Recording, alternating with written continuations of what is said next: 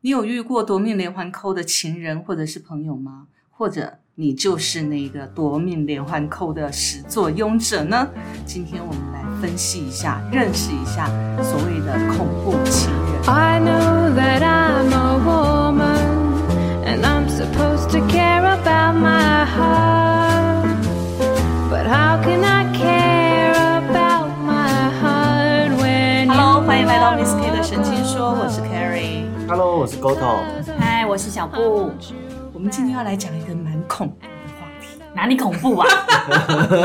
哎、我是听你讲的，你不是觉得很恐怖吗？其实也没有到那么恐怖啦，不是恐怖是压力不是恐怖很大情人压力对很大。对好，为什么会觉得压力很大呢？其实这件事情要由小布来说说了。我嗯，们感谢这位朋友愿意把把他的案例拿出来让我们说一你说。们已经开其始变心理节目 了。实我觉得，我觉得他很，我觉得很高兴他能够就是能够分享这件，让我们说这件事情跟大家分享。因为其实你也许你是这样的人，但是你没有发现。好，话说呢，我这个朋友呢，我们大概认识，我儿子现在三年级，我进去了，这是不是十八禁的话题？当然不是， 就是很健康的交朋友的话题，而且她也是个女生，OK？ OK 好，但是我们不是同性恋，OK？跟你不一样 OK，好好，同性恋问题很都好啊问题都厘清了吗？好可，以开可始以进可入以好好话好好你要不要问一下几 岁？这倒不 用。题，她跟我差不多年纪，森林女我就没兴 趣，你真的是很好现实。太现实哈。好，那我跟他认识的时间大概三年多的时间。那呃，因为他是就是我儿子同学的妈妈，那我们因为小孩子都在同一班的关系，就是感情就不错，就是我们会有一些呃协助老师的部分啊，或者是支援班级的部分啊，然后有一些交流。啊，那话说某一天我们就是感情变得越来越好，因为我们两个就一直讲要要减肥啊呀、然后有时候他会跟我分享他的家庭观啊，我也会跟他分享我的家庭观啊，诸如此类的，就像一般的好姐妹、好闺蜜那样子聊天。可是呢，我发现他有一个问题哦，就是说，当有一些事情碰到的时候，他会内内心也很多小剧场，然后再来问我说，如果呃我因为是朋友，所以我才告诉你我的感觉是怎么样怎么样。那如果你有这样的感觉，你一定要告诉我哦。然后我就会觉得很疑惑，就是为什么要这样？我们举个例例子来说好了，有一天我们一起出去玩，那我带着我两个孩子，他带着他先生跟两个孩子，那就是他们一家四口跟我们一家三口一起出去吃饭。那吃饭结结账完之后，你就很直觉的就一人一半，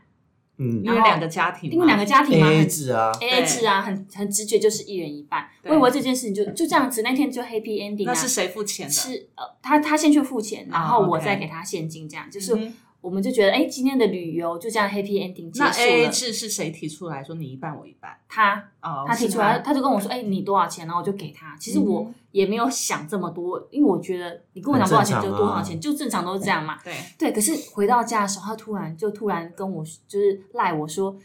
我突然忘记你我我们家是两个大人，你们家是一个大人，我们应该是除以三，然后你只要出一份，然后我出两份这样。我就说为何我们不是两个家庭就一人一半这样子嘛？嗯而且我儿子也吃的挺多的，我儿子那么会吃，你儿子的确很会吃就。我儿子那么会吃，我他就视作一个大人。我说我觉得没差啊，嗯他就说。可是我觉得这样好像不太好，我觉得你这样可能会不太舒服。如果你真的不舒服的话，你一定会告，你一定要告诉我。啊哈那我听完之后，我就其实有点不飒飒，嗯就是我觉得本来哎没压力，被他这样讲反而莫名其妙。对，我后来就觉得，哎，怎么会这样？好，我就跟我就跟他说，你放心，我不觉得怎么样。嗯他说下一次付钱的时候，他就会特别注意这个部分。但我真的觉得有必要有这么有压其力吗？实是真的，有些人会在意这些，就比方说我们家人比你多一个，然后为什么我们要出一样的钱？这一种就是这种比较会斤斤计较型的人会在意。那他，我觉得他可能是害怕你把他当成这样的人。哦，可是我觉对得其实我不在乎啊，还有他可能害怕你把他当成贪小便宜的人。对，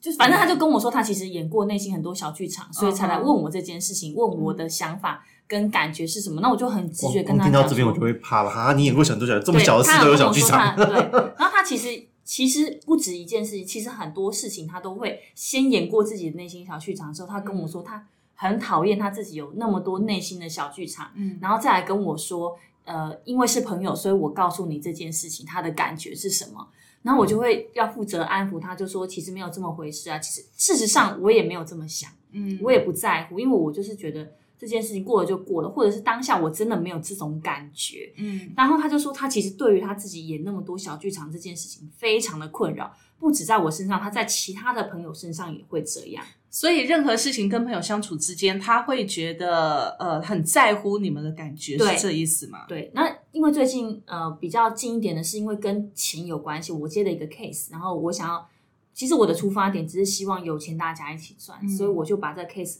分享给他，跟他说我们一起来做。嗯可是因为这个事情实在，那个老板跟我们因为就是要处理的事情实在太紧急了，所以我就在紧急之下，我就自己把所有事情都做完了。嗯哼，然后他就觉得他有点，他当然他也有帮一些忙，但他就觉得他自己好像就是讲好事情啊，然后呃，他也有从中帮一些忙，但是完后来结案的这个 case 里面完全没有他的作品跟成果在里面。那我就跟他说，其实事出很突然，而且很急，我很急着就要完成这个 case。然后他就觉得他其实内心蛮受伤的，好像就是先一起讲好事情，却不是这么回事。我说那个档案其实出现了一些问题，我也不知道原来会这样。那嗯既然没有办法，就是你这边协助我完成，我就自己全部完成。而嗯且，其实说真的，这种东西就是视觉上的东西，其实是很主个观人的主观意识的。所以对我，尤其是我又是主观意识非常强的人，所以我会觉得说，哎，我就干脆自己捡起来做，全部做完就好那了。他负责的是什么？原本他就是负责帮我做上一些字幕啊，然后跟上一些特效，可是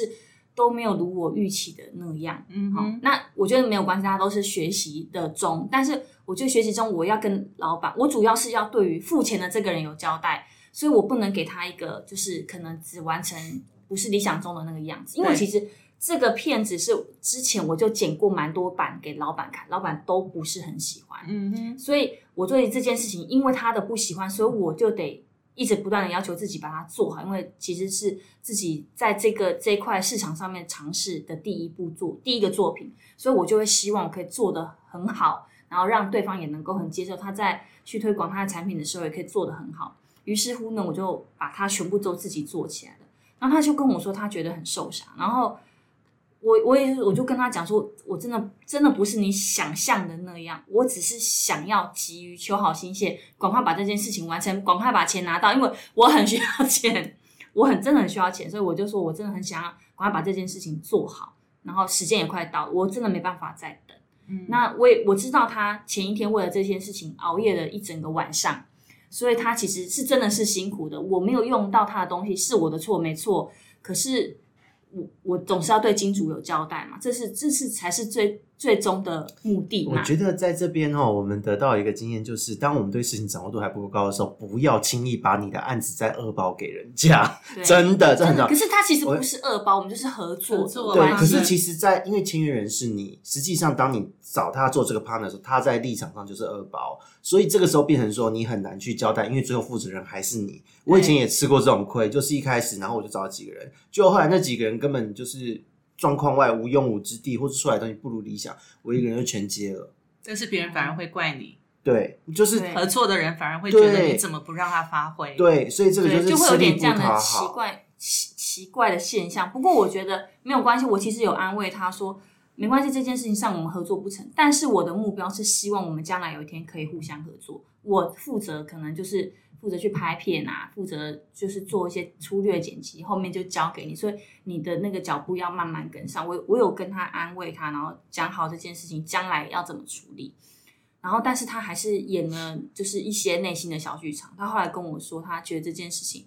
他觉得他没有能帮上忙啊，然后他的一些的感觉啊。可是，可是这个此时此刻就开始给我压力了。嗯他就觉得他自己能力不够好啊，然后就开始试出一些很情绪性的字眼。然后我那时候真的是焦头烂额，在那个片子的制作上面，我真的无心去安抚对方。嗯，然后我也没有很真的真的就是觉得说我已经压力已经很为了这个我已经压力很大了，我还要安抚你，我真的有点累。很累，对对，然后我就先把这件事情放旁边，因为我觉得情绪的事情不是我现在安抚你就有用的，嗯我先把要紧的事情先处理好。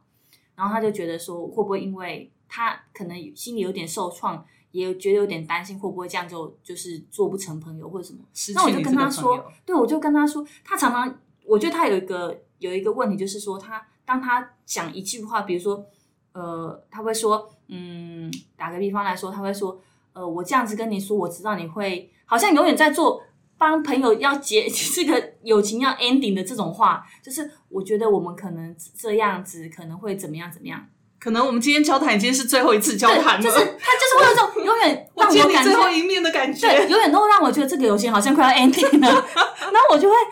就是要回去把他的情绪拉回来，嗯拉回正向的感觉。那有一天我就跟他讲说，我觉得你已经很好了。我说真的，你在朋友的关系中，你已经做到太 over 嗯太多了。比如就是说比，如说，诶、比如说我今天说我要去哪里，他就会帮你设想到说你今天去哪里，有什么地方可以玩，然后可以做些什么事情，然然后然后他今天去哪里可以帮我干嘛干嘛干嘛干嘛。可是这件事情听起来跟他一点关系都没有。对，或者是也不是你要的，也不是我要的，因为我觉得就是也，我觉得如果说你今天跟我讲说你要去哪里，如果我有需要，我就会跟你提。嗯可是他就会说你要帮我买什么东西，你要不要怎么样怎么样怎么样？我就说你做的太多了。如果我有需要，我会主动提。我说朋友很重要的一件事情就是懂得分享，嗯，但不是懂，不是要去要求对方要做些什么。懂得分享这件事情很重要。我说，举个例子来说，我要出去玩，我就会说我今天要去哪里。嗯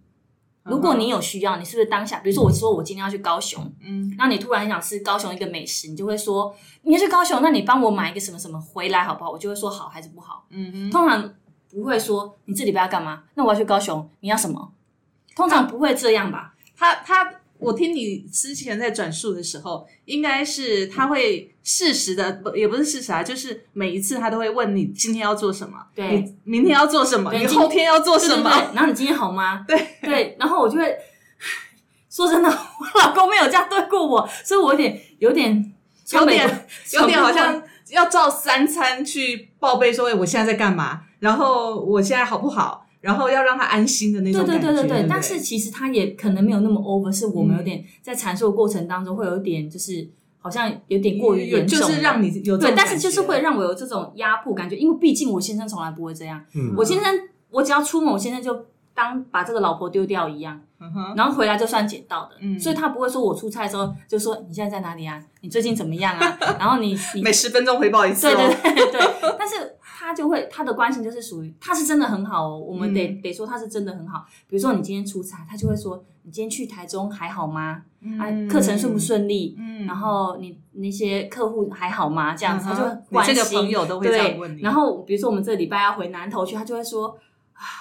那你出门了吗？呃，路上塞不塞车啊？然后 对嗯啊，你们今天晚餐吃什么？哦 之类的 我就一路关心到你从南头回来就对了。我其实其实我就会觉得，诶这是什么？ 我其实就会感觉到过于过度被关心的这种压力，嗯因为我不曾有过这么过度被关心过 ，那你的感觉如何？连我妈都没有这样过，所以我就会啊，这是什么？我就会开始逃避，嗯哼因为我很没有办法接受别人对我穷追不舍，嗯，我就会觉得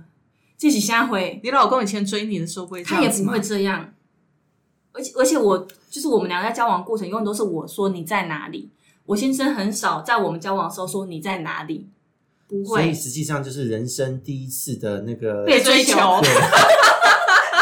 紧迫盯人型的追求初体验但。是其实我得说，他是真的完全出自于关心我的立场，嗯来表达对他朋友的这种关心。关心只是对我真的很难适应。他对别的朋友也是这样子吗？我不知道，因为我们死党很好的朋友之间偶尔会这样，就是我很闲，我想要你在干嘛，就是那嗯种很很很很好的朋友，无聊就丢一句哎你在干嘛？我说没事啊，发呆哦，去你家哦好，对哎我们一起出去吃个东西哦好，就这样，嗯就是男孩子之间很容易会很正常的这种对蹭一下蹭一下，但是他这种状。况，很多女生之间会发生会这是种。对对对，对好像女生比较会这样，女生比较会这个紧迫盯人样子对，他就让我联想到我 小学三年级跟五年级的时候被朋友抛弃的那个现象。 什么现象？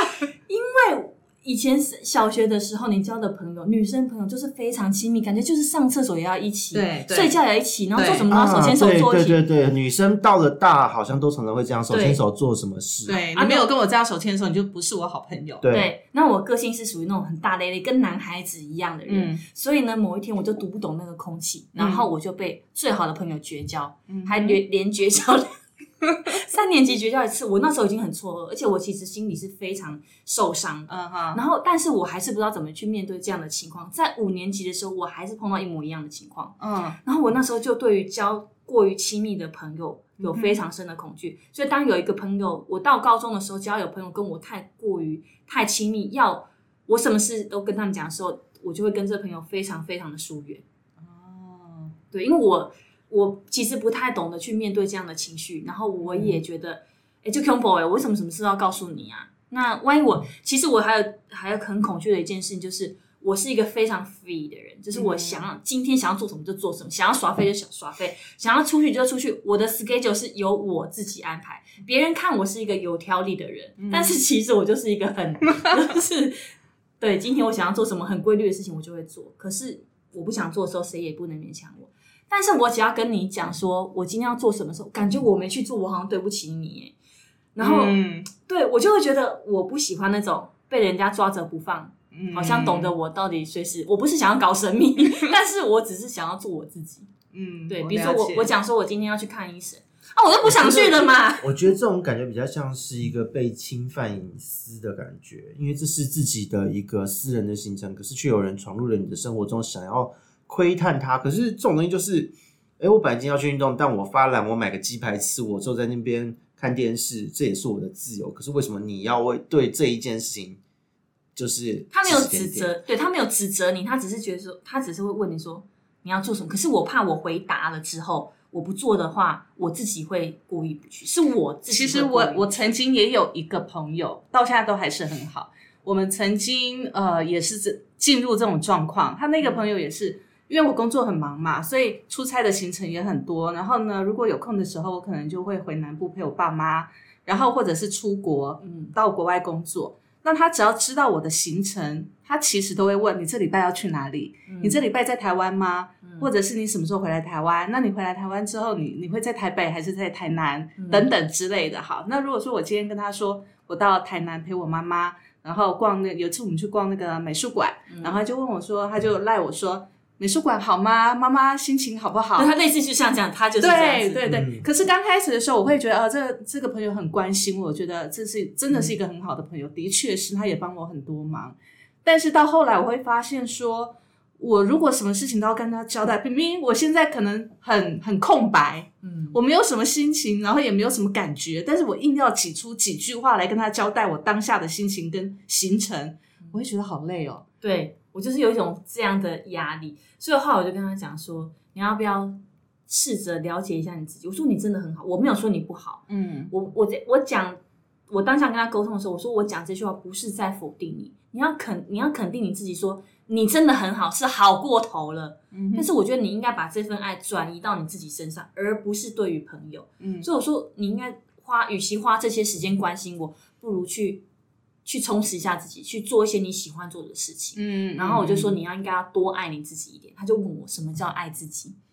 好，问了一个这么抽象的问题之后，他就开始去 Google 什么是爱自己。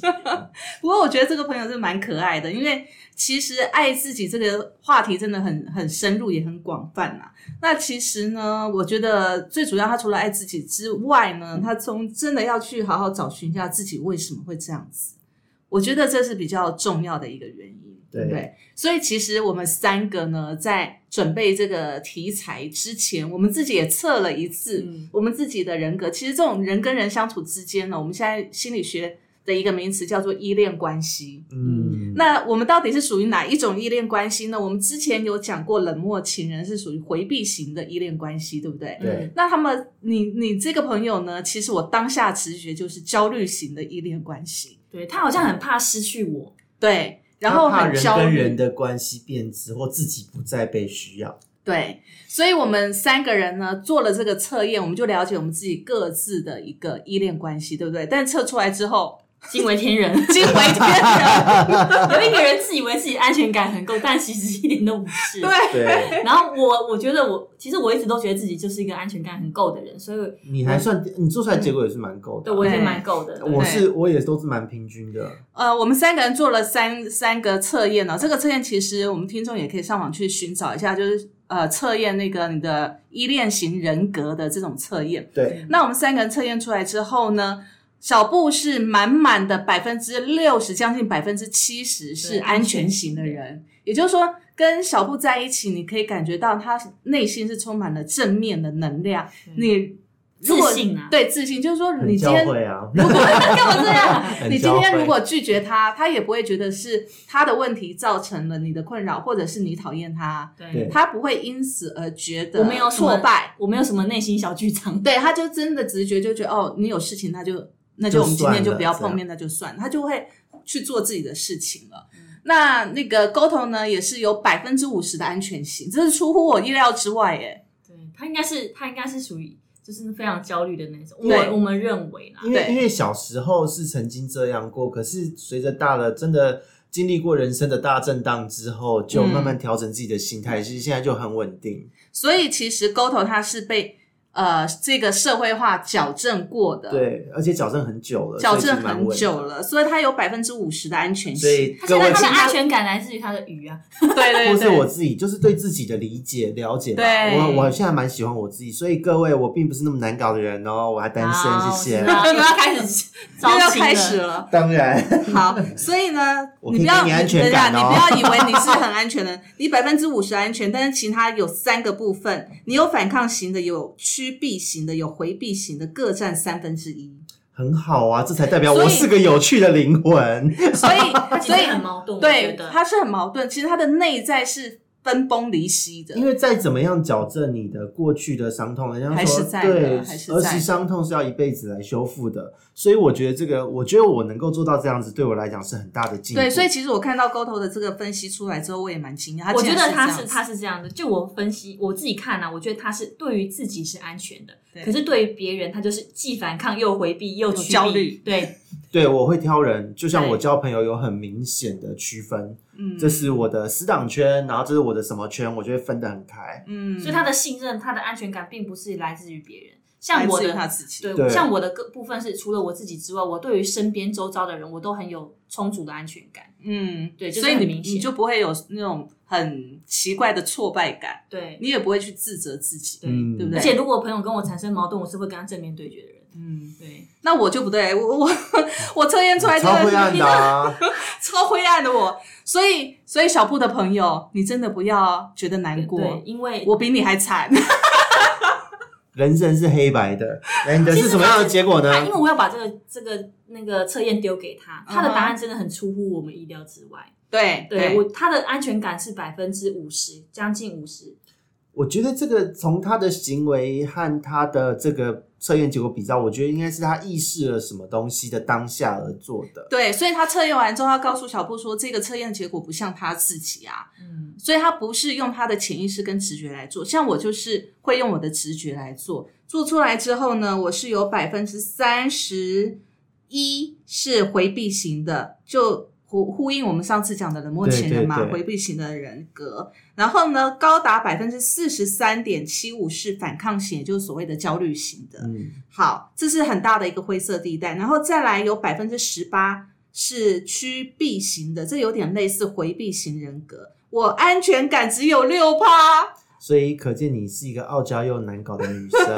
不要 这样。安全感很不够。可是我觉得我们三个，至少我们那三个在相处的时候，他不会给我们有这样的感觉。因为我们没有要跟他建立什么多亲密的关系，啊怎么这样？好难过啊！ 不是又不是要交往，或是我每天跟你三餐报备什么不的是报你备跟我出去好，你跟我出其去实我觉好。得还有一个原因，就是因为我们每天都见 面，啊，这也是因为工作场合，所以他不会对我们有这种奇怪的迷恋。哎、不要这样子哦，因为我有百分之三十一的回避。回避型人格因为，如果你们两个太黏我，我我不不好意思哦，我可能也没有办法你接受。你和我都是需要生在生命和生活中留白的类型，我们对需要自己喘口气，跟自己独处。对对，所以有这样子的人格特质，我觉得不是意外，不是意外，但比较意外也是你的安全的这一块比我较安少。全感。很低，对非常的低。可是所我以我我我稍微分析一下，我真的我自己的感觉是觉得说。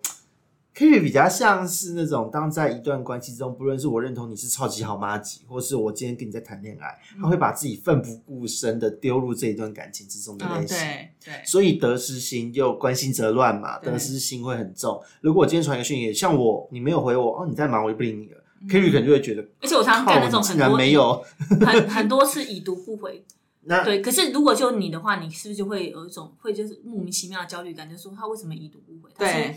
现在是是我讲错话了吗但是我对其实就是看了之后，我手机就丢了，然后就去做别的事，然后我就忘了这件事了。对，我常常是这样，可是你就会想说他为什么不回我？对，对，对，是不是我哪句话得罪他了？然后我可能下一次在传话的时候，我就会想，他上次已读不回，那我好算了，不要跟他讲。你会不会还会求证你为什么上次你都不回？不，会，完全不会。完因为他是回避型的，所以他啊对不会正怕面交锋啊怕挑起了什么东西，对自己对跟我了自己受不了，你知道吗？哦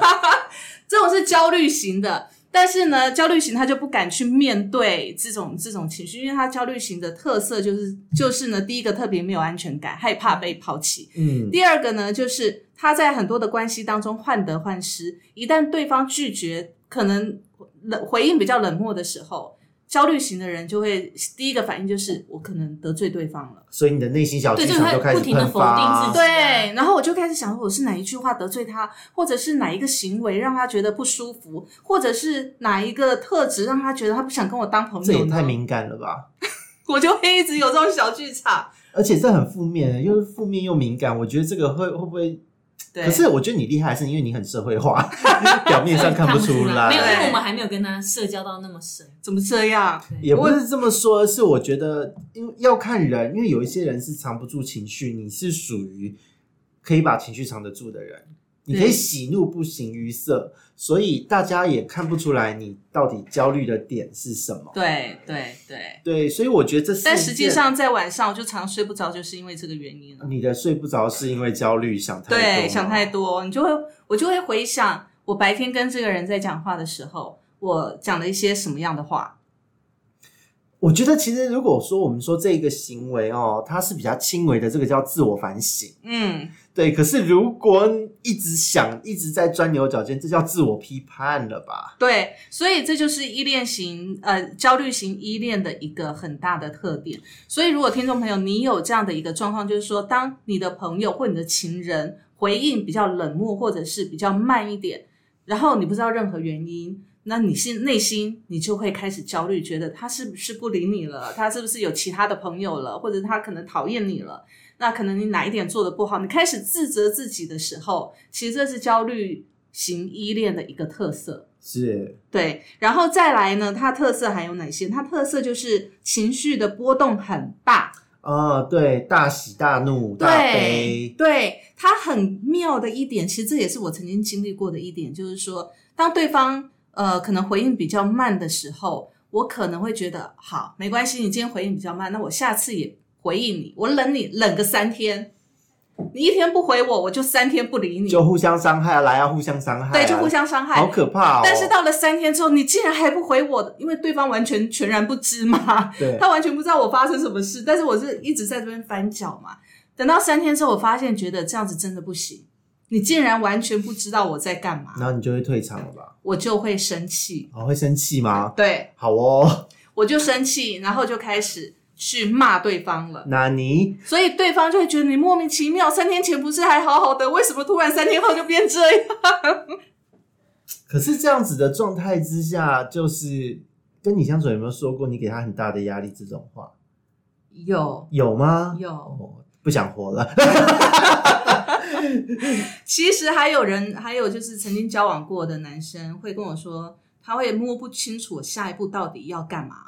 所如谓的风一般的，如果是我，就立刻逃走，对对我对，觉得很恐怖啊，对，就是阴不晴不定啊。对，就会变成这个样子。然后你看他上次我们要谈到那个天秤座，又嗯要读他的空气，然后又要应付他的焦虑，谁有办法啊？可是说真的，就是内能心够，再强大都很难应付这种女就是人，对能够所以接受这一切，才能够爱啊，不是吗？很难。其实一大部分人都会觉得他，比如说他已经觉得他就是已经，比如说我们已经交往了，嗯我就觉得交往就是一种安全感，嗯，因为我已经给你承诺了嘛。对那你就不要再这样穷追不舍，然后跟神经病一样整天发疯。我可能就是，我觉得我交到跟你就是已经有很好，就是安全安全的关系已经建立了，我就去想要去冲刺我的事业啊，等等的。可是他又不想要让他做这件事情，所以他就会觉得很厌烦。嗯嗯。那很妙的就是说，很妙，就是说，其实我会因为别人的一个呃冷漠，或者是晚个十一分钟没有回我的讯息，我就觉得对方好像要抛弃我了，对不对？可是呢，我不习惯马上回对方讯息，对，你看就是很矛盾，所以我就是那种回避型跟焦虑型是是错综的，对，所以我你我是测会验出认来为就是这直样接子。直接回他讯息，显得自己太没有矜持，对不对对？对，好像很闲，我整天在等你的电话。所以它是属于那种赖打开，对不对？人家不是有一种功能，就是可以，你可以看到他的哎讯息对对什么然后对他就对先对放在旁边。对我常这样子。可是说真的， 为了你啊 就光像我一样光明正大把它点开，然后已读之后放着，然后人就走掉了。可是你知道，其实啊，我还有一个想法，就是说，呃，我看到对方讯息，我没有马上读的原因，还有一个原因就是我怕也让对方造成压力。可是都传讯息的，就是传讯息的，为什么会有压力呢？比如说，好，你如果传讯息给我，我马上回，然后你又马上回，我又马上回。其实说真的哦，如果我们不是在讨论一件事情，只是纯粹的问候，你今天在干嘛啊、就情人之间这样问候的话，我会觉得压力很大，所以我我也会觉得，可能我也会给你那种压力很大，好像紧迫盯人的感觉。哦，可是我觉得赖真的是这个时代很棒的发明，就是说我有事情的时候我丢给你，嗯但我真的不会期待你马上回我，我就会去做别的事情。然后你真的有空的时候，你就会你就会回给我了嘛。嗯嗯嗯那同样的，就是别人找我的时候，我就在忙啊，你不可能要求我马上回你呀、啊嗯，可是你就是需要那种像电话一样，马上对，立刻对，跟我讲个两句我也好。对心态和至少跟我现交代实说就是不太一样的。对，至少给我一个交代，说我现在在忙，我等一下回你，对你都好。对都好，那我就知道你在干嘛，我就安心了。所以就是极度的没有安全感，还有一个就是说，一旦对方不可控的时候，就会产生很强的焦虑情绪，这是很典型的焦虑型的一个有，人。你有说过，就是你你男朋友如果在加班，不能够跟你准时赴约的时候，你就立刻火山要爆发了。对对对对对，我就会希望他马上出现在我眼前，如果没有马上出现的话，完蛋了。可是那是年轻时候，现在就不，现在不会了。我现在已经控制就住是了，很好对很好我已经控制所以现现在大家大家年纪慢慢大了，都知道有的时候一开会开个冗长一对，点，因为我自己也是这样子嘛，对呀、所以我就会知道说，我不能这样要求别人，对，所以我会我会去试着去调整这些焦虑型的一些行为。嗯，还有就是说，还有就是说，在这焦虑型的这个依恋，还有一个特点就是有很强的占有欲跟掌控欲，常会因为一些小事情而吃醋生气，然后常常小题大做。但坦白讲哦，坦白说，因为我光是讯息就可以爆炸，这已经蛮小题大做的了。可是说真的，因为对我来讲，因为我是上一期我们讲过天秤座，坦白讲不太会吃醋，这是真的。所以这一点我觉得我还好。但是如果以呃占有欲跟控制欲来讲的话，我可能是呈现在别的其他的地方，嗯，可能在行程的安排上，嗯或者是你对我的承诺上面没有达到，或者是呃你的你的生活的作息，然后可能你的思想想法上面，这个是焦虑型依恋的特点。所以我要跟小布的朋友说，你真的很好，对你真的很好，真的 perfect。不要对多肯定自己一点，你没有那么难搞。对你没有那么难搞。然后呢，你有对照组之后，有我这个对照组之后呢，你当然我觉得你可以安心一点。不过还是要注意一下自身行为有没有对周遭的人造成困扰啦。对，那但是呢，其实哦，我们刚才讲都是一些外显的行为，对对不对？那其实所谓的外显行为，你认知了这些行为之后，其实要回来去认知自己的为什么会有这些成因啊，为什么会嗯对造成现在的自己？好，所以呢，第二个我们要来看哦，其实所谓的焦虑型的一个形成的原因，它通常就是在幼儿时期的时候，这是心理学家研究出来哦，在幼儿时期的时候，因为我们呃跟妈妈相处，还有家人对待你跟爱你的方式，其实是有很大的关系的。好，所以我们小孩子呢，在小时候通常哦，呃，依赖妈妈的照顾，依赖家庭的照顾，所以它整个形成的原因，其实跟你家人对待你的关系 是有关系的。嗯，比如说像焦虑型，它为什么会形成呢？通常就是妈妈在照顾你的时候，可能给你的爱跟安全感是不稳定的。有没有看过一种一种家长带小孩，他是很会逗小孩子的？比如说今天小孩子在那边玩的好好的，然后他可能就会过去跟他讲说：“哼，这个小孩子那么讨厌，我最讨厌你了。”然后把你送走。这妈有什么毛病？啊就有就有这样的家长还啊。蛮多的啊，还蛮多的很常见哦。然后或者是说，他今天拿了一个糖果给这个小孩子吃，那小孩子应该就很开心嘛，对不对？当他伸手要去拿的时候，然后家长又把这个糖果一口给吃掉，对，然后小孩子就哭啦。然后下一次他到底要拿还是不拿？嗯，因为他怕你又做同样的事情。对，所以其实当心理学家在研究这个人格依恋的时候呢，他发现只要是焦虑型的小孩子呢，小时候通常都是经过这样的一个成长行为。嗯也就是说，他所获得，他很焦虑，他不知道这次你拿给我，那我会获得什么样的感觉，或者是你会怎么对待我，他不清楚，他也不确定，所以他只好每一次当你出现，或者是他有需求的时候，他可能会是用哭闹的方式去表达他的焦虑，嗯，嗯，他只能这样子，小孩子只能这样子。那长大之后呢，就会变成这样子，就猜是忌或试探，对，还有他需要他的情人关心或者朋友的关注的时候，他是用愤怒的控诉对方的方式去获得别人对他的关心跟关照。嗯，嗯，对，所以我们常常就会看到说有有人莫名其妙，你有的朋友你会发现他常常抱怨，比如说你都不关心我，然后可是你明明就是觉得说，为什么你要这样子讲话？哎，你都长这么大了，还需要人家关心吗？对，可是你追究到底，你会发现他明明就是想要得到别人的关心，对可是他却是用这种抱怨的方方式式，让他跟别人的距离越来越远。嗯，嗯，我小儿子其实有点这样的倾向，小比孩如子，啊对，比如说你以前常逗他哈，我我不我我觉得是，我真的是，我觉得是他身边的长辈常常这样逗他，因为比如说我同样一个东西，我会先，比如说有一天我就先帮哥哥换了衣服，嗯，他的反应不是说妈妈我也想让你帮我换，嗯他是先哭，哭的说我都妈妈都不帮我换，哦我哦说我没有不帮你换，我只是先帮哥哥换，嗯，请你下次讲话的时候注意说你应该说妈妈我也想要你帮我换，嗯而不是妈妈你都不帮我换，我说这个有嗯很，大的差别，他然后是用否定的方式来对表分达得自己清的楚需这求。个差异吗？他在这个他年纪知，道，他其实嗯理解，因为他他其实心智年龄成长算是蛮成熟的小孩。嗯哼他昨天去买一个东西，他还主动跟我说这个东西他自己付钱，要给我钱，哦所以他其实是心智成长很很成熟，而且他会记得他什么时候欠别人什么东西，他会都、他都嗯哦会很记聪明得。的一个小孩，对对，，但是他对于这件事情，他就没有办法很明确的说，他其实他也想要，嗯他只会哭，他常常都哭说哥哥有，他没有，嗯哼为什么哥哥有他没有？我就说你不能在这件事情上面说哥哥为什么有你没有，你要说妈妈我也想要，对，我就会立刻给你，或者是我会立刻帮助你，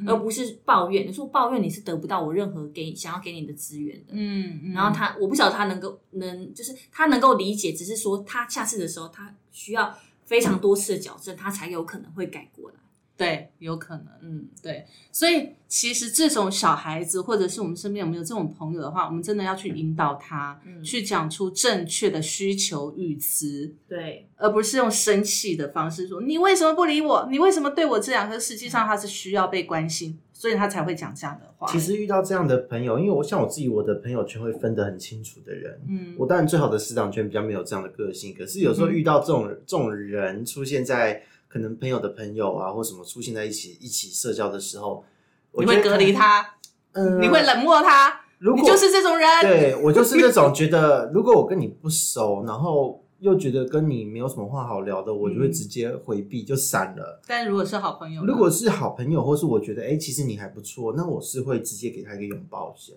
嗯，因为我觉得这样的人，你跟他说再多，我其实很重视你讲这种大道理。你花了一个小时跟他讲，嗯喝了一堆酒，花了一堆钱，不如一个拥抱，他会有，呃他会因此落泪哦。其实这种人他是缺乏安全感的。对，嗯他需要的是一个拥抱，一个温度。那当你给他拥抱之后，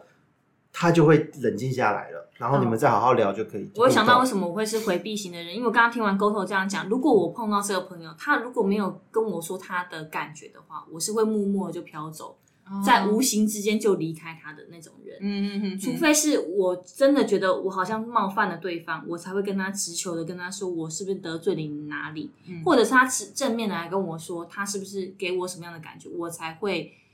正面的回答嗯他，否则我就是属于那种默默的就离因开，为你不想要陷入他的情绪里对面，对对对不对？你会害怕。对但是沟通呢，反而是用他的温暖去去包围它，让它稳定下来。嗯，因为我知道这种时候真的不需要讲什么的，任何道理都不用，因为这是他的成长背景。你一个跟他可能还不够熟的人，你怎么可能去疗愈他的童年呢？嗯哼，那是不不可能的。所以我觉得在当下给他一个温度，他最想要的东西你给他，对我们来讲不会有任何的损失。因为其实我的死党也都会说我是一个过度热情的人，嗯，他们觉得我怎么可以看到谁都好像或是很好的朋友一见面都是哇，因为因为我大很高兴我跟你是异性，免得你没有抱我的时候没有突然吓一大跳。 说你要干嘛？因为我们是同事，所以还好。可是，在社交场合，我是很不吝啬给人拥抱的。嗯嗯。对，就是哎，那男生好久不女见生吗对，那女生很多也都很哎，其热实情、哦我很羡。慕这样的人呢。我没有其那实个会包被袱这种人吓死哎、真的吗？没有，我会看状况。如果今天是比较严肃的场，当然不会。可是今天如果就是在酒吧之类的这种社交场合，嗯。我跟你讲，那个男生女生大家都都可以很开心的玩在一片。那种的时候，一般有有，但一大部分人还是会在这时候握手或者是举敲一下杯。嗯，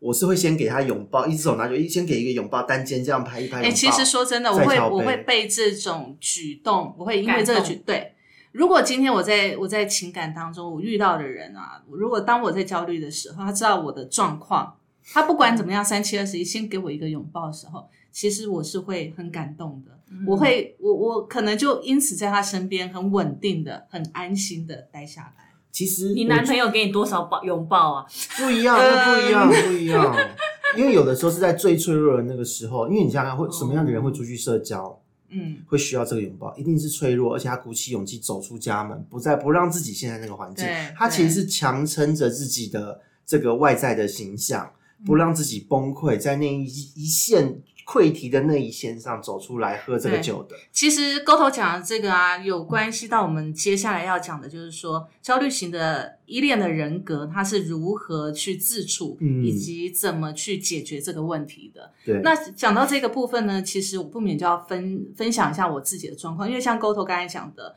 呃，可能很多这样的类型的人，他走出站在人前的时候，其实他是强装的坚强，对对对对对，他可能强制强强压抑着自己的那种焦虑感，怕被别人的害怕，呃，拒绝害怕的那种心情。对他而且是也他怕是自己的负面影对响对别人。对对对，所以他其实是是很勇敢的站出呈现那一面的。对所以这时候，如果你给他一个拥抱的时候，其实他会很安心。对啊，所以说真的，因为为什么会有这样的举动，或是有朋友问我说为什么我会那么大方，嗯，我就说其实也不是大方，你想想看，因为同志本身是身为同志的人，在社会上本来就是，你看我们从小到大就被歧视到什么性别平权这些议题都是这几年我们成年后才开始，所以有人会说同志就是一个天生的演员，因为我们学着演的像一个异性恋，嗯哼，所以很多比较敏感的一面、比较脆弱的一面，都是我们不能形于色的东西。嗯那每一个人都是强硬在那边。那到了当到了大家都同志的场合，到了大家都在喝酒放松的场合，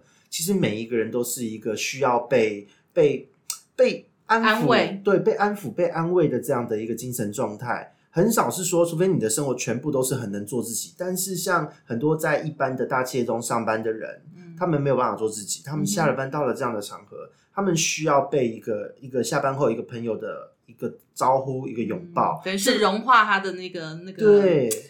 呃外表啦，嗯对很多人所的以外表所真以的很是多人都强装说，出来我们的死党就说哦，其实其实跟我认识的时候也不难了解为什么我在社交圈这么吃得开，就是我可现在以他是在自夸的意思，也不是对对自对，他夸招招亲啊， 招亲的手法不是，其实说真的没有那么熟， 就是跟大家没有那么熟，因为相处的时间有限。但是就是这一个举动，我觉得让很多人觉得跟我相处是没有舒服距离的。的。对，嗯那我也觉得，因为我自己也是那个需要被被治疗的这一个人，就是在精神方面。那那在这样的状况下，我哎、我们两个人互相一个拥抱，给我们彼此喘口气，可以嗯放下、放下心房来说说话、聊聊天。嗯我觉得对于当晚这一杯酒，我觉得就值得了。嗯，好，所以其实沟头这个部分，他讲的这个部分的确讲中我们这种类型人的心里面，嗯。所以我很容易被那种很温暖的举动，或者是呃深夜喝杯酒对，的那种情境所吸引。那当然，其实这个也有很可能会遇到渣男，对啊，啊，因为对，渣男就是很会玩这招很 会玩的，这一招， 对，所以其实也因为这样，我觉得你们同志可能还比较好一点，但是没异性渣男超多，没有没有我同意志思是渣说男超多的，我好意可思怕是说，在异性恋的那个圈子里面，坦白讲，像我撩们妹嗯更撩人，对，我们就必须要用很强装的那种、很坚强的那种外表去去去去阻挡这种对对对对对攻势，对，所以就会变得比较冷漠。嗯，嗯，这个也是现代社会的一个一个很可怕的一个结果吧。对，就物极必反嘛。对啊，对啊，就因为自己怕受伤害，所以呢，就必须要强装冷漠，去阻挡有可能会产生的伤害。是啊，是啊，对是啊，好，所以其实我们回到这个第三个部分来讲，我们怎么去调整这个焦虑型的这个状态？其实除了来自于朋友的安全感之外，还有对，还有第一个，我觉得最重要就是说，当你要去意识到自己有这个情绪，你如果没有意识到的话，我觉得就你可能一直在这个当中一直打滚，一直会一反直循环的、啊。对，，你会很痛苦。这个其所实以我们讲，这叫一种类似病视感的对东西。你要有这个察觉到自己可能是有一点点这个症头了。其实怎么察觉呢？比如说像我自己好了，我自己深受其害。当时真的啊、真的深受其害，为什么我会有这种感觉？是因为当我在追求一件事情的时候，我可能掌控不到它的它的行踪，或者是掌控不到这未来的轨迹的时候，我很焦虑，我心里很痛苦、欸。嗯你不要说被我追的那个人痛苦，我自己心里更痛苦。对然后这种痛苦，我自己有时候在在还不太懂得去控制自己的时候，其实我会觉得为什么我都会觉得为什么对方要这样对我。可是等到我比较成熟的时候，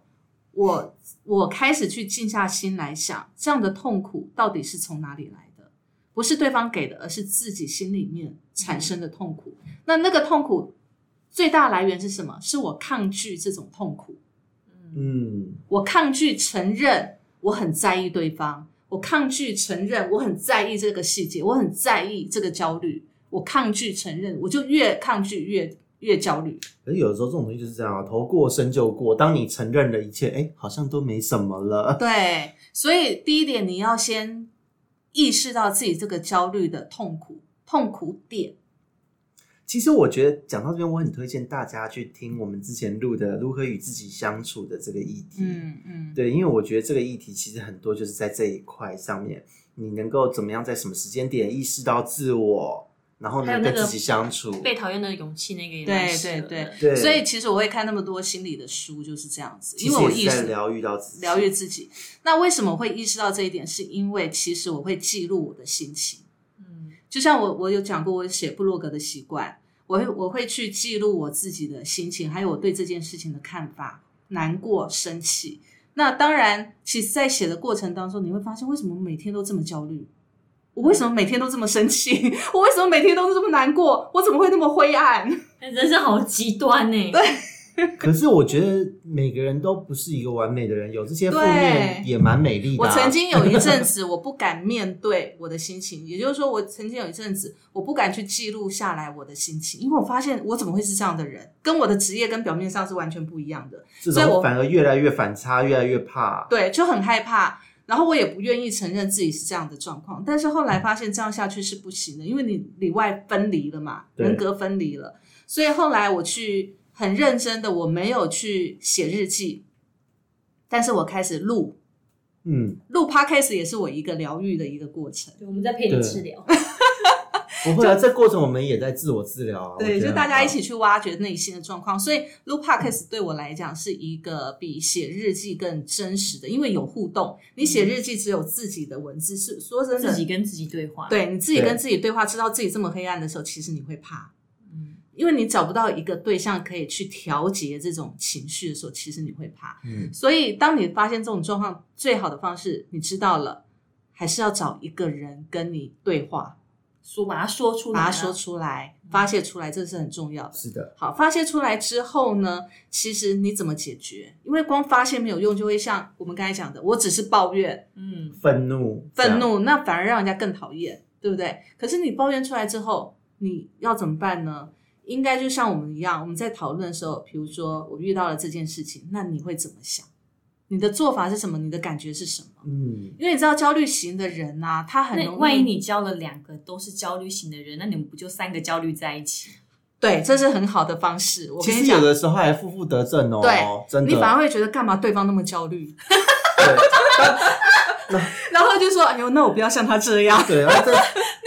然后对方也会在背后同样这样讲你，然后两个人就好了，不知不觉就好”了。这就是互相好了。你可能是你可能焦虑三十九趴，他焦虑四十趴，你们只是相差一趴，然后这样子会负负得正。会对会，我跟你这讲是一种疗愈哦。我有一个朋友，你知道我那个朋友就是我满脸疑惑耶，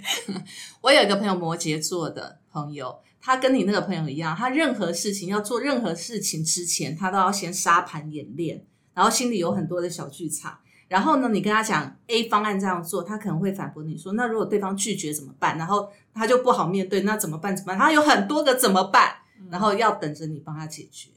好我嘞都，是属于那种西高心担灯哎。对我也是啊，对啊，但是问题是摩羯座的，我不知道摩羯座是不是这个样子好，像在是我看来好像似乎都是这样嗯，他需要很多沙盘演练，然后很多的小剧场，A 不行，B。B 不行，C C 不行，D 那如果都不行，那怎么办？世界就崩塌了。 嗯对，所以我遇到这样的朋友的时候，我跟他还很好。那但是呢，我会觉得哇，我完全我我没有办法像他这样，我真的不能像他这 样。对啊因为因为人就家开始自我肯定了，对， 对慢而慢心里就光明了起来。而啊且这个我觉得很好笑的一点是哦，其实很多人会说哇，你们两个半斤八两。其实我每次都听到最后，我都会皱个眉头，因为我觉得也不是这么说。半斤八两，凑起来就一两啊。 完整的一个对， 人。因为因为说真的，我觉得是这样，每个人的人人的这个个性特质没有所谓的完美，嗯这这种人不存在。嗯，对，那你说学士或是收入、社会地位有高低，这嗯我我完全认同，嗯因为人本来就是这样的一个社会结构。嗯可是，我觉得人的性格没有高低之分，只有嗯你缺你这一块比较弱，我那一块比较弱，所以大家最后都是一样的。哦，大家既然都不完美，都不完整，那凑在一起，其实如果你们两个只要能够互相互补，或是激发起自己想要变得更好的这个心，对，就好了。我跟你讲，两个焦虑型的人，像我跟我那个朋友啊，已经认识二十几年了。这过程当中，我们两个各自交男朋友时候的焦虑，哇，那才精彩！我光听都累。 真的，我跟你讲，那个精彩度哦，我听他的焦虑，在感情中的焦虑的时候，你会问他说你为什么要这样？对啊我会问他，你为什么要这样子？你这样不累吗？然后他听我在感情中焦虑的时候，他也他也觉得你为什么要这样子？所以其实我们两个这在种当局者迷的感觉。，对对，所以其实说真的，他了解我为什么会焦虑，因为他自己也曾经这样焦虑过，所以他就会了解我为什么会焦虑。嗯，那我也会了解哦，原来他那个焦虑点在我的时候，我也会焦虑， 嗯我们就可以互相理解，然后就慢慢互相疗愈。然后就互相慢慢的去弥补自己对对对缺乏的那个部分。对，然后等到下次遇到这种状况的时候，我们就会互相提醒。诶，你上次你记不记得上次这样？那我们这次是不是可以改变一下做法，就不会那么痛苦了？我只能嗯这也是一个很苦哦。可是，可是我觉得这是一个很健康的关系，这真的是很嗯健康。有时候朋友之间就是这样子才好的啊。对，那通常其实焦虑型的人，通常像你们安全型的，你怎么会了解焦虑型的焦虑呢？我觉得我反而在这个对话中我比较了解 小布玩笑因啊，为你你们是怎么会这样？因为你是修正过对来的，，我是从以前就是修正过来。你是修正成安全型的。那对小布不是，小布是天生安全型百分之六十以上。对，对，所以你可能不太理解为什么要焦我虑。完全能理解。而且我先生也给我很充分的安全安全感所以我对真的不理解为什么要这样。对，所以当焦虑型碰到焦虑型，你如果是碰到一个正向的焦虑，就是两个是可以互相成长的焦虑，那反而你可以变成很好的伴侣，因为他对了解你，你也了解他。那如果碰上像小布这种满满的安全感的，他就说你干嘛啊？对你会烦不烦啊呐、没有，你这句话是回避型的那种回话哦。 其实我如果如果真的遇到这样子的人，我其实不会否定他为就是为什么要这样，我就是、嗯因为我们我没有办法应付他这种情绪，我就是飘走，对，那就回避然型的。后等到他等到他疗愈好自己之后，我会再出现，对，但是我没有办法像沟头这样子去拥抱，因为我我觉得其实我对于这种。就是牵手啊、拥抱啊、勾手这种事情，其实我比较弱吧，没有那么喜欢，嗯，我不喜欢肢体上的碰触。勾头呢，就真的他的举动就是安全型的，所以他就会让焦虑型的一种稳定的感觉、安全的感觉。对啊，人家就你也说会把焦虑型的引导向安全型。对，因为人家就说狮子座就是有那个肩膀，我在这种时候是会蛮给人家有依靠感的。嗯然后再就说，就我自己回到家又是一只猫嘛，狮子座在嗯家就是懒而得且它像一只猫，其实我猫们本来就是这样的动物啊。看它就是是它其实只四个类型，它就是除了安全感之外，其他其他是都很很均等平均啊的三分之一，所以它对其实是很能同理。对那样子的对人对的对，没错。对啊，好，所以当你要解决你自己这种焦虑，当然就是讲出来，然后重点是你要找到一个懂你的人。 千万不要找我这种，对你不要找到回避型，那就追跑给你追。对，可是反而这个东西很失落讲感激更烈大对啊，如果找找到是回避型或者批判型的，对，会批评你你反的而就不行对了，，你焦会虑更型的惨。很惨，会很对惨。啊，好，所以再来，如果你真的找不到这样的朋友讲的时候呢，你真的意识到自己有这种状况了。以我自己的方式就是，我会转移，注意力，对，转移注意力，然后我可能会去呃看书，所以我会看这么多心理学方面的书，就是这个原因，去理解自己，然后去嗯调整自己。好，所以这个是当你自己在解决你自己的这个部分。那接下来呢，其实你要外求一些方法，嗯，外求这些方法，因为你要必须要很认知一个，就是焦虑型的人，他很容易缺乏自信，所以当一点小小小问题产生的时候，比如说当对方不回我讯息的时候，我就会觉得是我不好。焦虑型的很容易自责，所以这时候呢，其实我做的第三个步骤就是我会去寻求我的自信，嗯，对外寻求别人对我的肯定。那然后就变工作狂了。也对，这这也是过于嗯 over 的一点。但是呢，不会研究说，呃，刚开始的时候，你可能不知道要怎么去寻求这些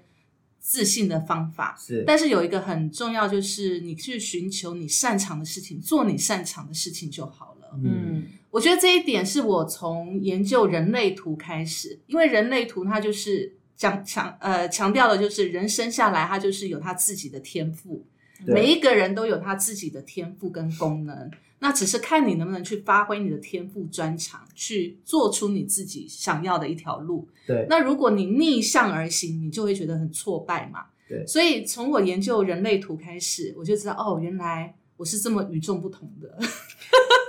开始给自己自信，满满的正能量。对我就会理解说，哦，原来我也为什么以前我会这么叛逆，为什么我会跟人家想的不一样，为什么会被人家排挤？原嗯来我是这么与众不同，因为我有那个通道，嗯，我有一个很特殊的通道，沟头也有。嗯，就是排被排挤的通道，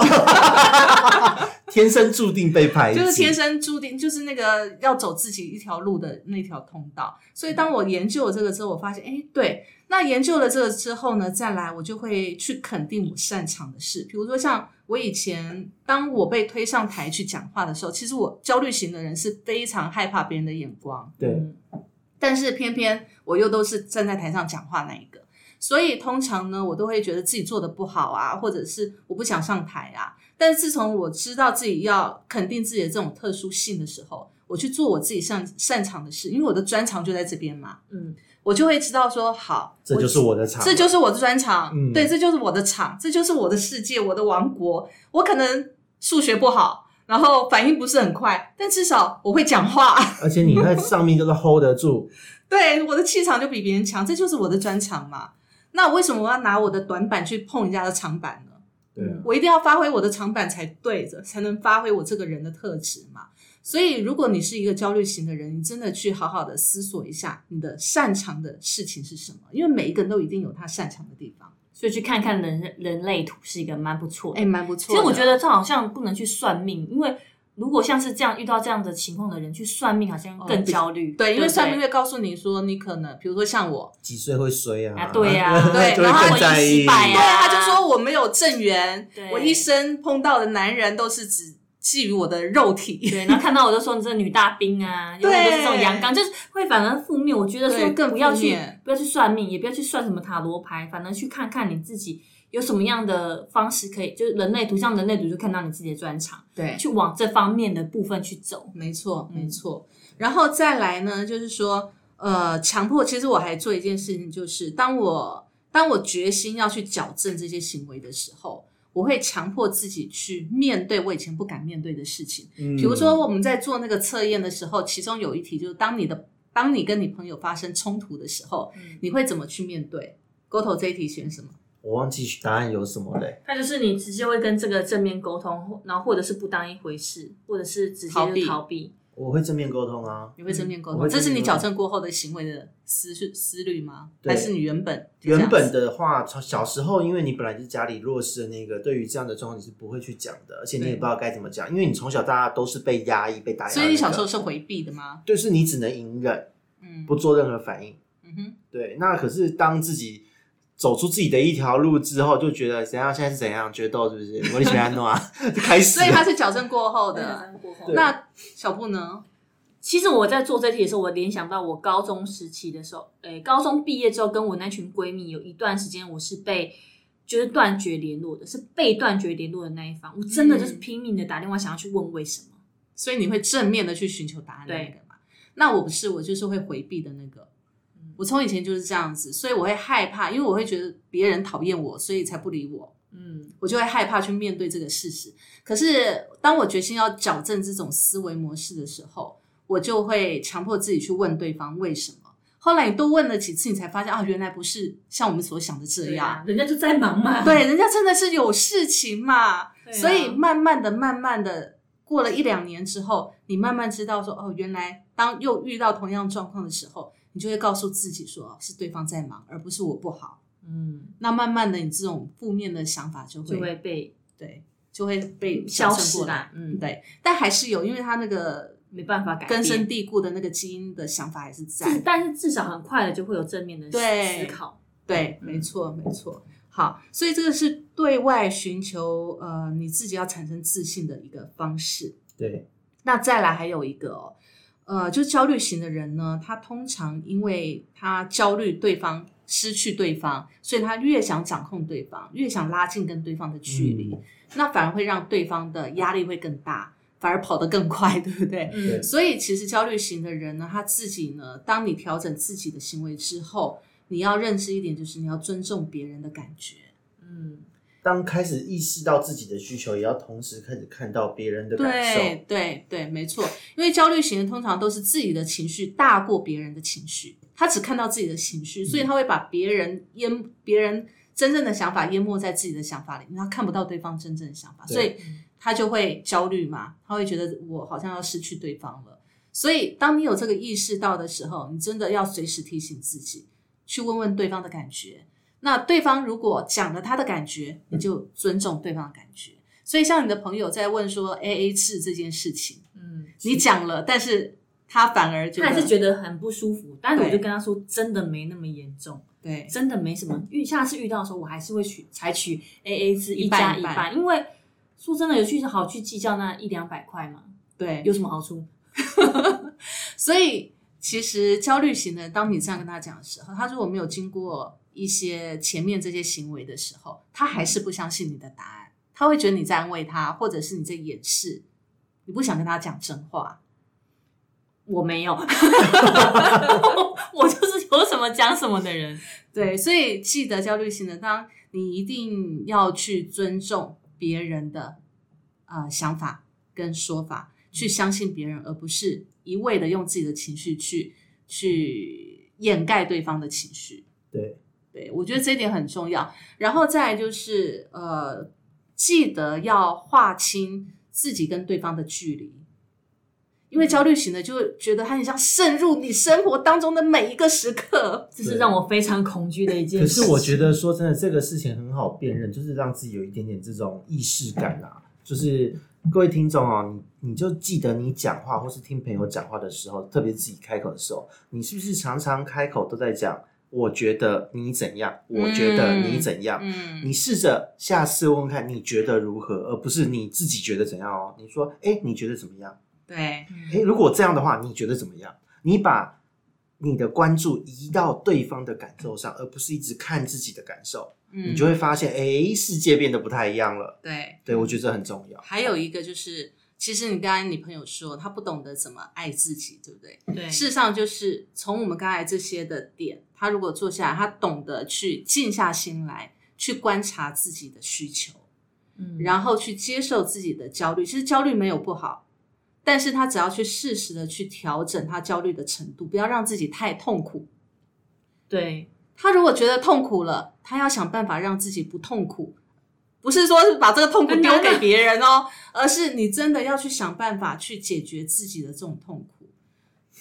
我觉得有一个很好的办法，就是说，其实焦虑型的人在犯焦虑的时候，他很容易去抓着他焦虑的对象，黏着他，然后一那股为什么脑会让他这么焦虑？对，他一直想要在他对方的身上寻求自己想要的答案。嗯，但这是找不到的。对，不因为可我能永远不会知道他到底想要什么。啊对，因为你我们的焦虑不是对方的焦虑，焦虑的是我们自己，不是对方，嗯，所以对方根本不会说出我们的焦虑答案，对不对？所以这时候真的要冷静下来。当你知道自己有这种状况，而且自己受不了的时候，你真的要告诉自己冷静。真的，我时常就告诉自己冷静，冷静一次不够，两次不够，三次。然后讲到自己真的可以坐下来，然后呢，好好的一个人去想这些事情。等到你把这些事情的情绪消化完了，然后我们再踏出那一步，然后才能够心平气和的去跟问对方说：“哎，我上次问你的那些话，你觉得怎么样嗯，？”对，真的你要给自己独处的时间，而不是在你情绪的当下就冲出去问那个人。对，因为实际上，这样人类图也有一类型的人，就是会会受到比较容易受到情绪的掌控。嗯很多时候在焦虑的时候，这对这一人的人生功课，真的就是不要在情绪起来的当下，去做任何决定，对，不论你是暴喜、暴怒、暴对暴焦虑，随便，反正就是对当你的情绪顶点的时候，都不该做任何决定。对，没对错。所以呢，最有效的方式，真的就是让自己可以记录下你现在，哦，我现在很愤怒，到底是因为什么事情很愤怒？你把它写下来，写下来之后，你就会理清你内心的那一团算是灰暗的世界。你会有知道，哦，原来事情并没有那么严重，或者是你那个那个结真的打不开的时候，等到你这些事情都知道原委了，理清了自己的状况之后，去问对方，你会发现，哦，原来不是你所想的这样。嗯，对，嗯，所以真的需要一条，嗯，刚开始的时候真的会比较痛苦，这个要要要花一点注意力去练吧。对，真这真真的需要练啊，真的需要练。可是我觉得练这个没有什么不好，因为就是每个人一生都会遇到的功课，跟自己相处，面对自己的情绪，还有怎么跟别人相处，不要让自己变成其他人的情绪负担。嗯我真的觉得这是人这一生都要做的功课。我觉得不论是不是为了要避免造成别人的负担，我觉得这句话其实有点重，嗯但最主要是你怎么让自己快乐。对啊，你不要说什么比讲安全感的人很够他，但是他也要学习跟这样子的人相处，因为世界上的人就是这么多对种嘛。对对啊所以像我，虽然我就是又安全又回避型的人，但是我就是要学着去接纳这些比较焦虑型的人，然后对懂得给他们安全感。没错没错，因为我们是从由不同的人格所形成的社会对嘛，啊嗯，对，那重点我觉得回归到一个，就是说，呃，你先不要去想你会不会造成别人的负担，嗯，而是你想你怎么样才是真正的快乐。嗯，没错，也是啦 OK 先意识到这一点，才能够理解怎么跟他人之间相对处，，抓没到错，平没衡点。错，因为你今天你觉得我的快乐就是我要解决我现在的痛苦，就是马上从对方的身上寻求答案，不是？其实，在寻求答案的过程当中，你很痛苦，嗯而对方给你的答案不是你要的时候，你更更痛痛苦。对，所以那根本不是你快乐的来源。嗯，所以，真正的快乐不是从别人上面寻求答案，而是从自己的内心去寻求答案。嗯，爱自己就是这样子。我的朋友，你很好，你真的很棒，多肯定自己，OK？对，我们也不要去比谁惨，对，真比这的。嗯没意义 啊。没啊对对对，那你现在知道有一个方法，就是可以去透过人类图这种东西来探索自己啊。我我主管，我旁边这位女士 K 小姐，她很会，你可以找她。好了，我们有缘相见，来聊聊自己的特点。真对的啊，好，那我们今天呢，这个恐怖情人说真的说穿了，如果你可以给他一个安全的拥抱、温暖的拥抱，事实上也不恐怖。是对的啊，真的其其实实每个我人觉得都很可爱的。给足安全感，他们就真的不恐怖。对，但是就是呃，就是避免那种暴力型的啦，对暴力型就真的很可怕。但是如果我们可以用多一份的耐心跟温暖去拥抱我们身边的人，每一个人都可以变成可爱的安全型。 I'm OK， on your mind. 好，谢谢喽，拜拜。